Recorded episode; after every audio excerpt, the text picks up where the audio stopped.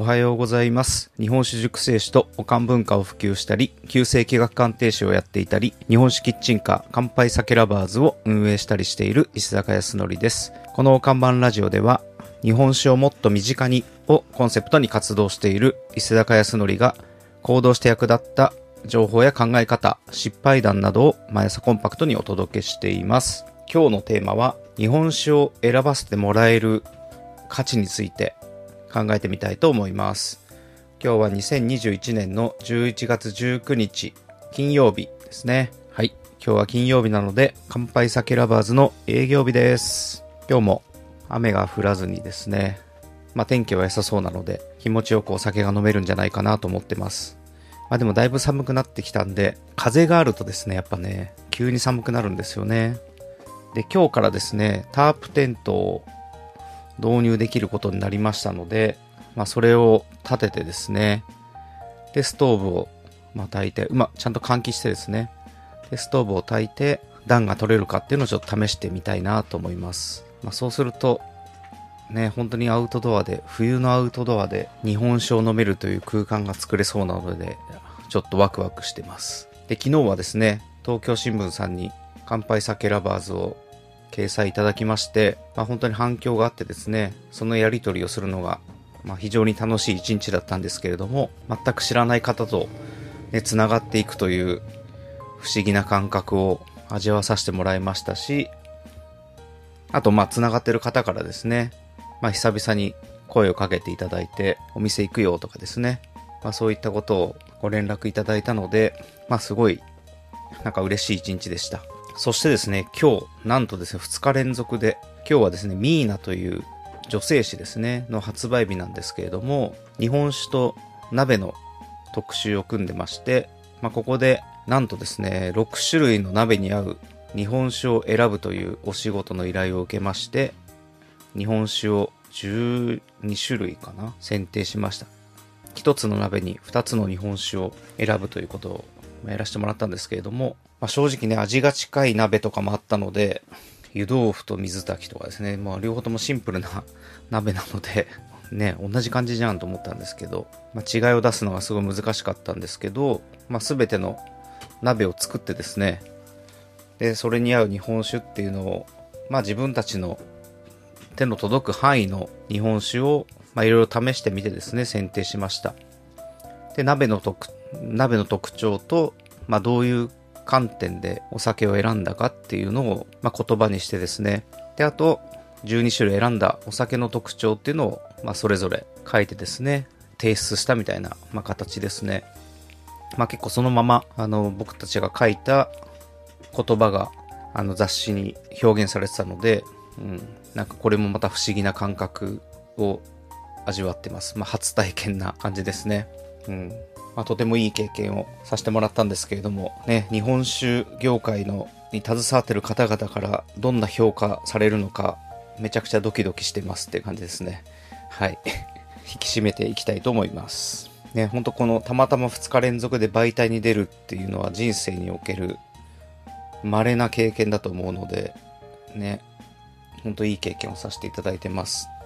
ね、引き続き人生楽しんでいこうと思ってます。さて今日はですね、お酒を選ばせてもらえる価値についてちょっと考えてみたいと思うんですけれども、日本酒キッチンカー乾杯酒ラバーズを運営してからですね、まあいろいろなお客さんが来てくれているんですけれども、まあ特にですね、僕の友人知人で、まあ日本酒がある程度好きで、日本酒を楽しみたい方からですね、お任せで美味しいお酒をちょうだいと、まあ、よく言ってもらえてるんですね。で、これって、なんか、ふと冷静に考えるとですね、めちゃくちゃ価値あるよなと思ったんですよね。今、乾杯酒ラバーズでは、日本酒30種類 ,30 種類強をですね、まあ、全てメニュー表に起こして、で、それぞれのお酒のに、まあ、どういうお酒かっていうコメントを添えて出してるんですね。ある程度は自分で選べるようにはしてまあ、なってるんですけれども、うん。まあ、それで、まあ、それを見て選ぶ方も当然多くいらっしゃるんですけれども、まあ、最初から僕にですね、すべてお酒選んでって頼んでくる方もいれば、まあ、最初は自分で選んで途中からおすすめちょうだいと頼んでくる方が、まあ、いるみたいな感じですね。で、なんかいろいろなことをちょっと考えてみたんですけれども、お客さんが、まあ、日本酒どんな飲み方があるかなっていうパターン的に考えてみたんですけど、まあ一つ目は、お客さんが自分で選んで、で、美味しいって思えるパターン。で、二つ目は、お客さんが選んで、自分で選んで、あまり美味しくなかったっていうパターン。三つ目は、僕が選んで、美味しかったっていうパターン。四つ目は、僕が選んで、美味しくなかったっていうパターン。まあ、この4つかなと思うんですけれども、まあ、1つ目のお客さんが自分で選んで美味しいって、まあ、なった場合、まあ、これはもう全く問題ないですよね。うん。それがまあ、むしろ一番いいぐらいなんですけど、まあ、飲み慣れたやつとかだったらですね、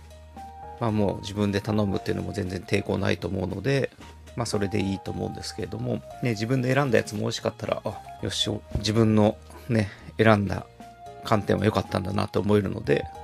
まあこれは満足につながると思うのでいいんですけど、二つ目のお客さんが選んであまり美味しくなかったってなった場合、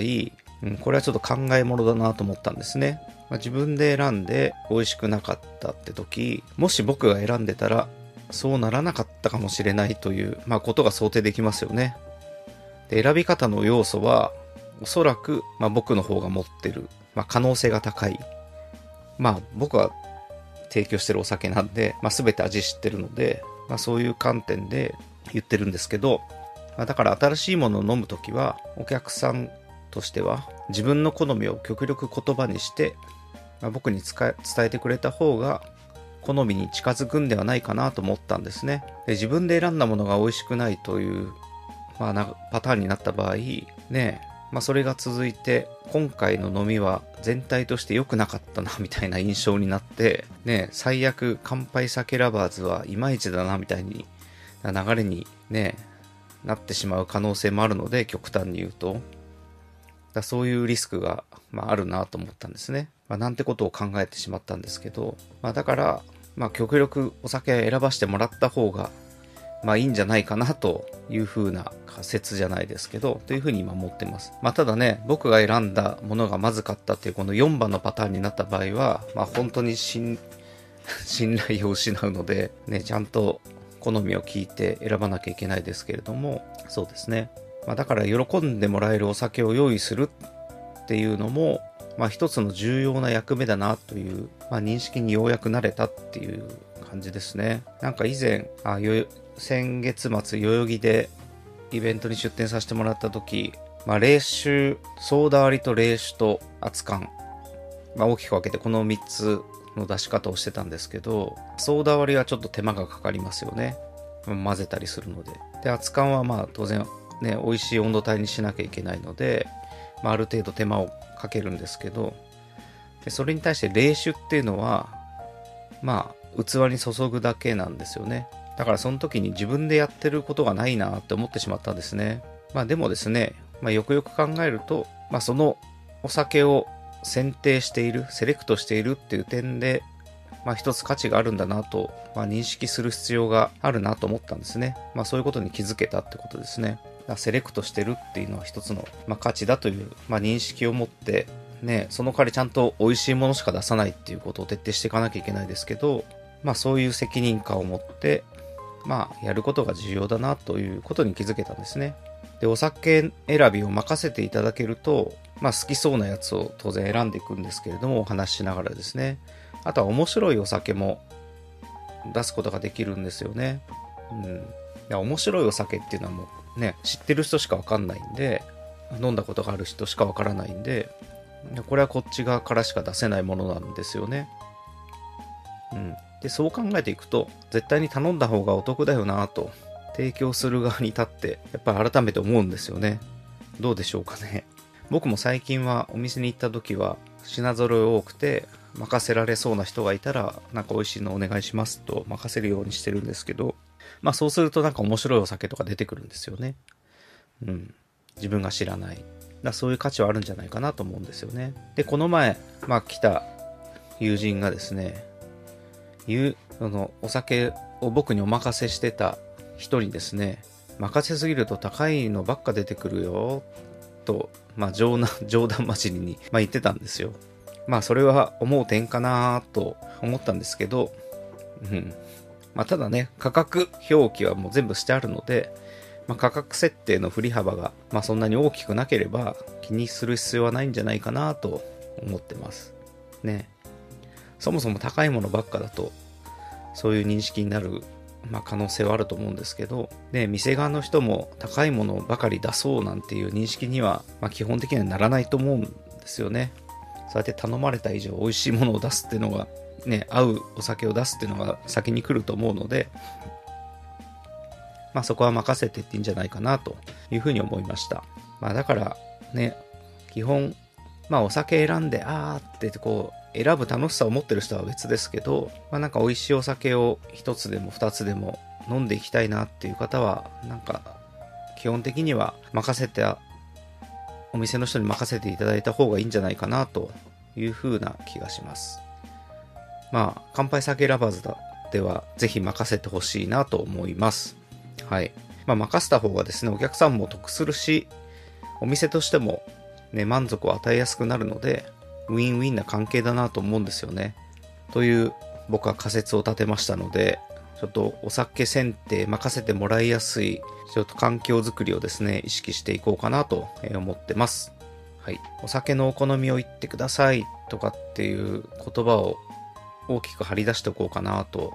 うん、思ってみたり、うん。まあなんかちょっとそんなことを考えていこうと思います。まあそうしたらですね、お客さんとのコミュニケーションもさらに生まれやすくなるなと思うので、うん、なんかそんな感じで、えー進めてみたいなと思ってます。ということで今日も最後までお聞きいただきありがとうございます。石坂康則でした。今日も楽しい一日を過ごしください。夜お時間ある方は乾杯酒ラバーズに遊びに来てください。ではでは。